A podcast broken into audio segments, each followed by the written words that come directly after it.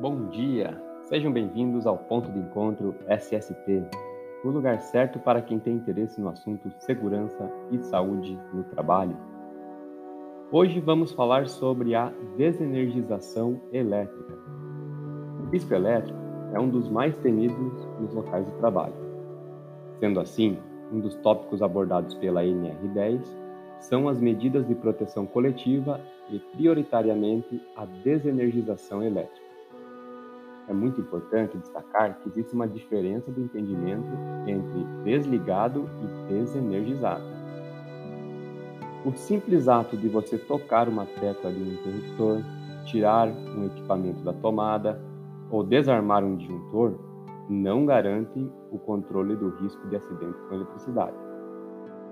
Desenergização é um conjunto de ações coordenadas, sequenciadas e controladas destinadas a garantir a efetiva ausência de tensão no circuito ou no ponto de trabalho durante toda a intervenção e sob o controle dos trabalhadores envolvidos. A NR10 estabelece que somente serão consideradas desenergizadas as instalações elétricas liberadas para o trabalho mediante os procedimentos apropriados, obedecida a sequência a seguir. Seccionamento é o ato de promover a descontinuidade elétrica total mediante o acionamento de um elemento apropriado, por exemplo, uma chave seccionadora, um interruptor, um disjuntor.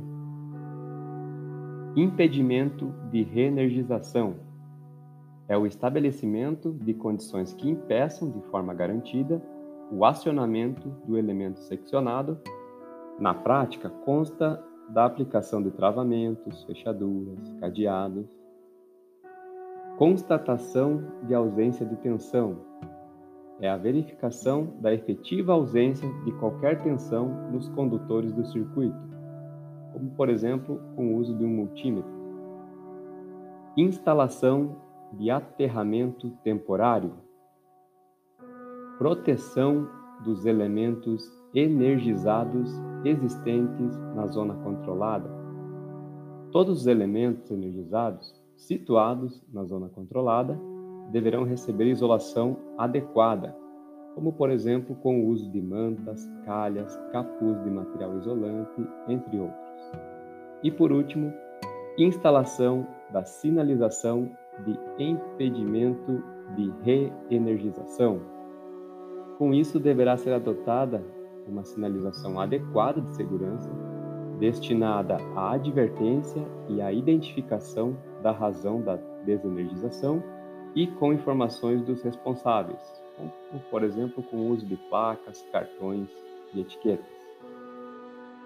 É claro que existem situações particulares em que a situação desenergizada poderá ser garantida mesmo sem a adoção de uma ou outra das exigências enumeradas anteriormente, ou que a aplicação das medidas seja tecnicamente inviável.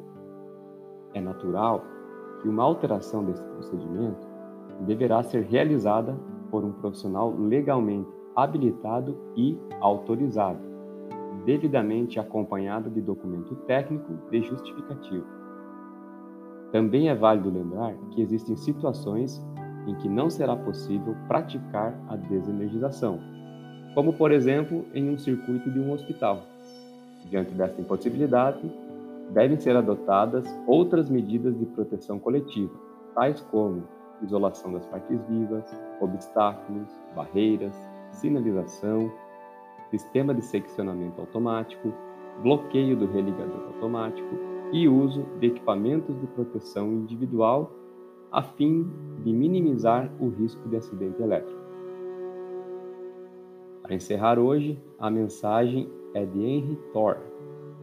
O que você tem ao atingir seus objetivos não é tão importante quanto o que você se torna ao atingir seus objetivos. Eu sou o Rodrigo Otto, o engenheiro responsável pela T Protege Segurança do Trabalho. Tenham todos um excelente dia.